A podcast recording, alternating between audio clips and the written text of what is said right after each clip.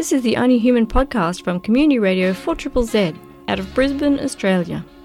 And it's time now for an interview that I did recently with Brian Craddock, who's a storyteller of several mediums, including prose, comics, poetry, film, and puppetry. He's also done three videos, which are reviews of Brisbane's goth scene, and co directed Everyday Devils and Angels. He's just recently published a book called Eucalyptus Goth about, I think it might be semi autobiographical. I talked to him about his book and his experiences as a goth in Brisbane and also his conquering his mental health problems. Congratulations on the release of your new book, Eucalyptus Goth. Can you tell us a little bit about your writing career? Uh, well, my writing career is relatively new, to be honest.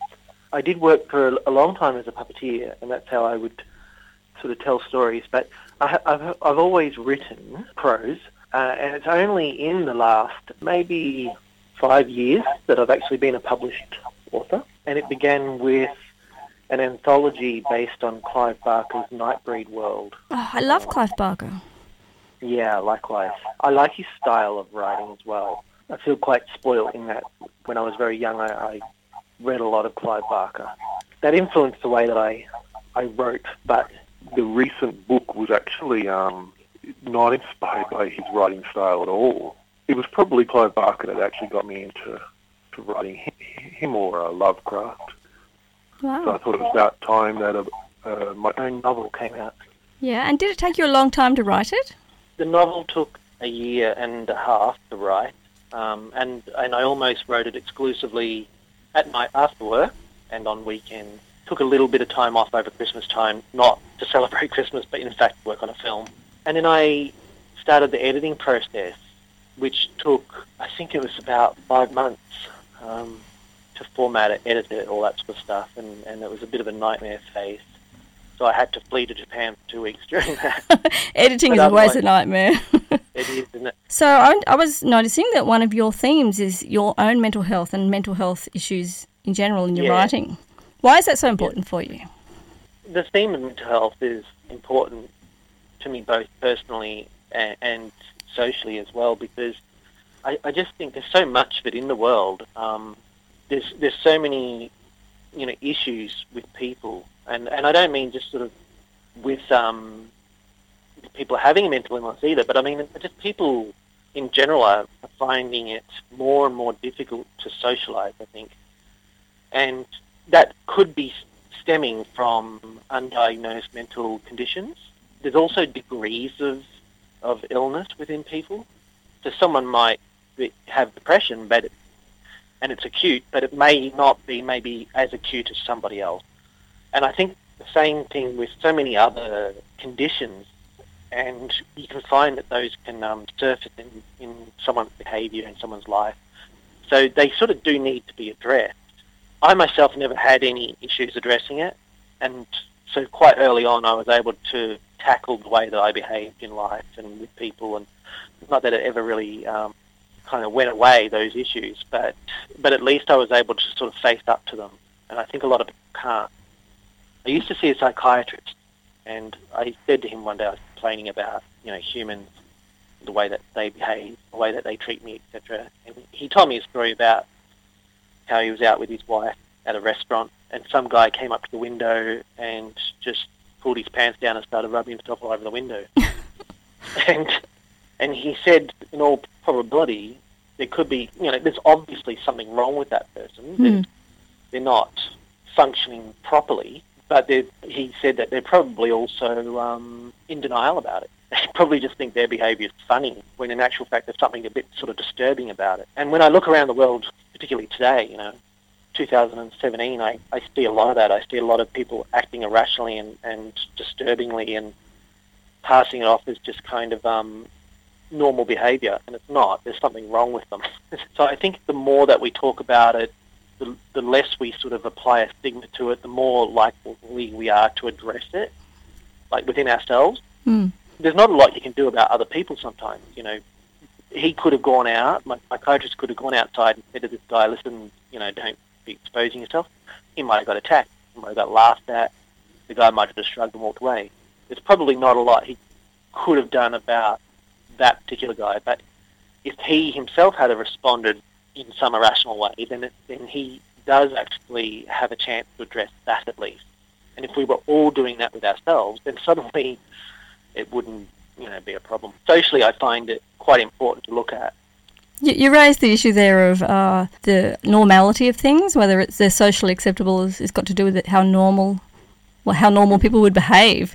And what your example there, obviously, that's not how normal people would behave. Uh, but um, like you say, you know, if we see politicians and other people uh, who are in the news and whatever behaving irrationally, that makes that level of irrationality more normal, which is kind of scary, isn't it? Yeah, and, and it does.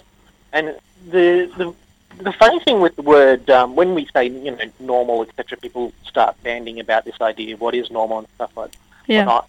And I get quite irritated with that kind of talk. We're not trying to look into things and, and say, well, you know, everything has its own place and stuff, because it doesn't. It just really doesn't. That's why we have psychiatrists and medication. These people are brave enough to actually face up to the fact that they're not functioning well. The, the way that you know you're not functioning well is that you you look at your own life and perhaps you're not happy about it, or the people in your own life aren't happy with the way that you're behaving, and that's actually how you identify there's a problem. And people, I think, who are in denial, there's a sort of a sheer arrogance that comes with that, that they're unable to say, well, I can see you're quite upset with the way that I'm behaving towards you, but I think you're just, um, you know, too sensitive. You're, you're unable to perhaps cope with certain truths in life or whatever.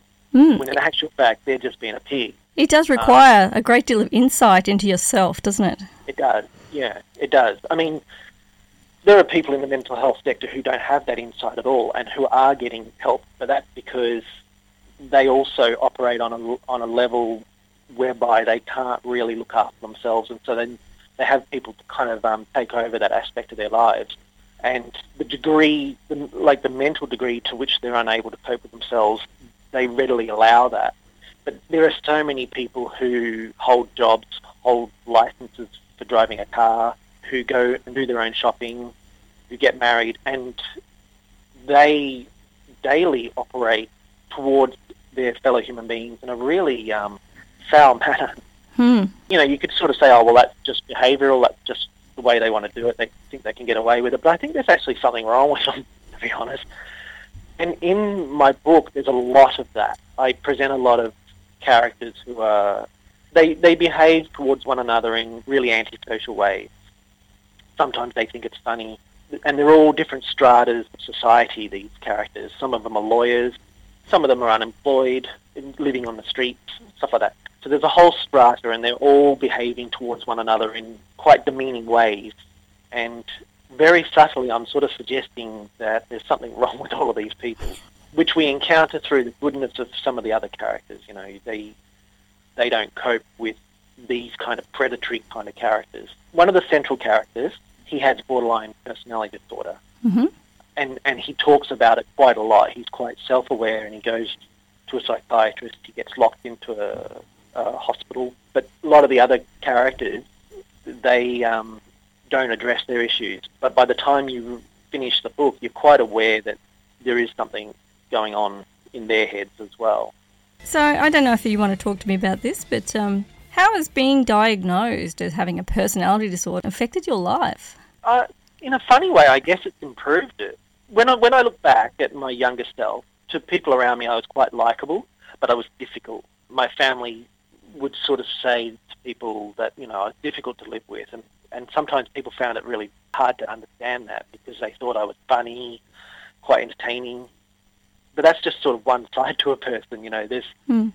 there's a whole, that's just you know like it's like the tip of the iceberg, and for someone with borderline personality disorder, it doesn't always show.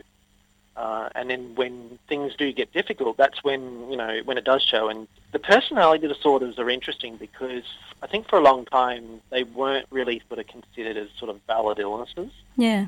I think now they are. They call them clusters: cluster A, cluster B. I come under cluster B, which is um, the personality disorders, and the cluster A are the schizoid personality disorders. They're quite similar to schizophrenia. Yeah. Whereas mine is sort of more about a, it's like a lost identity. Um, it's a fear of rejection, and it manifests in really ugly ways. We become quite self-loathing, which in turn leads us to become quite self-destructive. And to our loved ones, it makes us look like we're being quite manipulative or dramatic or unreasonable, and their behaviour then feeds back into the way that we're thinking about ourselves, which exacerbates it. Before you know it, you've got an uncontrollable situation. Yes, I've worked as a counsellor where pretty much all of my clients had borderline personality disorder, and all of them had experienced some kind of trauma in their lives. Is that what happened to you? Um, I guess maybe. Uh, I don't really look back on my childhood as traumatic. Mm-hmm. But if I was to probably lay it out there, you might say it was. We moved around a lot, uh, like a lot, which my psychiatrist thought was the crux of my condition. But there was other stuff that happened. I, I remember some violence, some towards me, but I remember other stuff. Uh, people covered head to toe in blood and stuff like that. Um, that sounds like a trauma to me. Because I look back on it as just kind of it was an interesting thing to see, but I guess it's how you absorb it. Yeah, and what you're used to, I guess.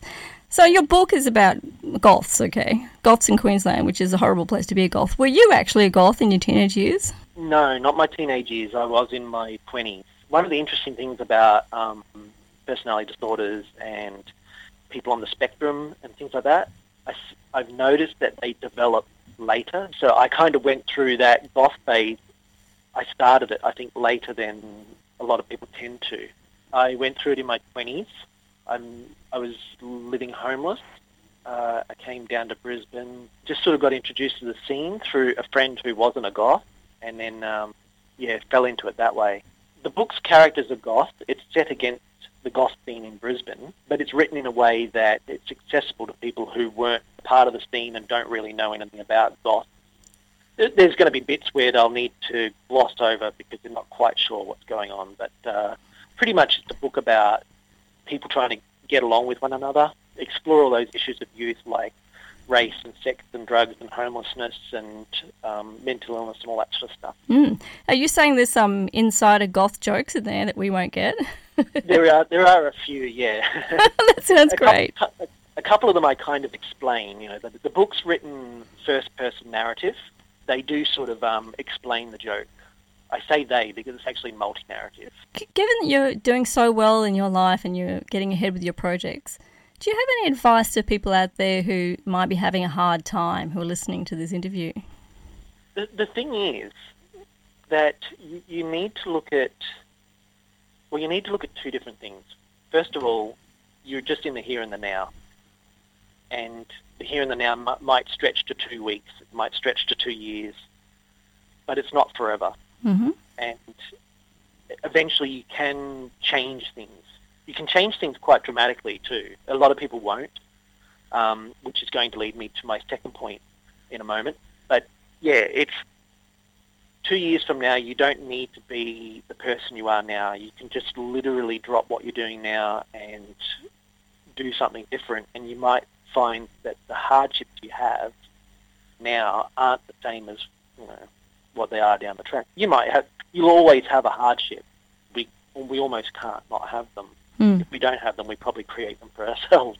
How boring would but, life be if we didn't have them? exactly. But um, my psychiatrist told me a story once about a client of his who was manic depressive. He had a family. He had a, an amazing job here. He had a big house and he got the idea into his head one day to go to America, but didn't tell anyone, didn't tell his wife, didn't tell his kid. didn't tell his boss. He just got on a plane, like took a suit and got on a plane and went to, I think it was the west coast of America, and he started up this massive company. Um, and within six months, apparently, was like a multi-millionaire as a result of it. And then the mania stopped, and and the depression set in, and apparently within two weeks the company had just gone bust. People lost their jobs.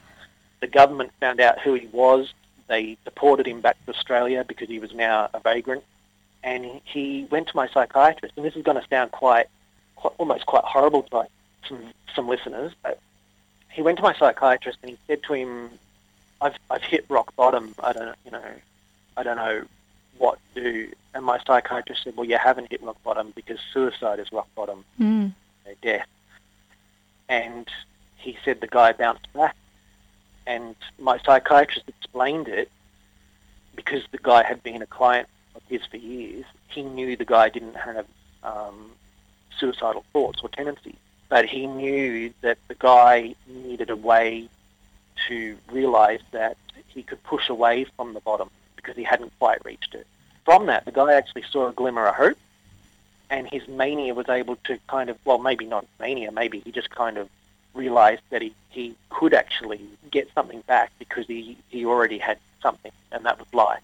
The idea of the story is to let people know that no matter how you feel now, as long as you hang in, later on down the track, it, it just will possibly be different.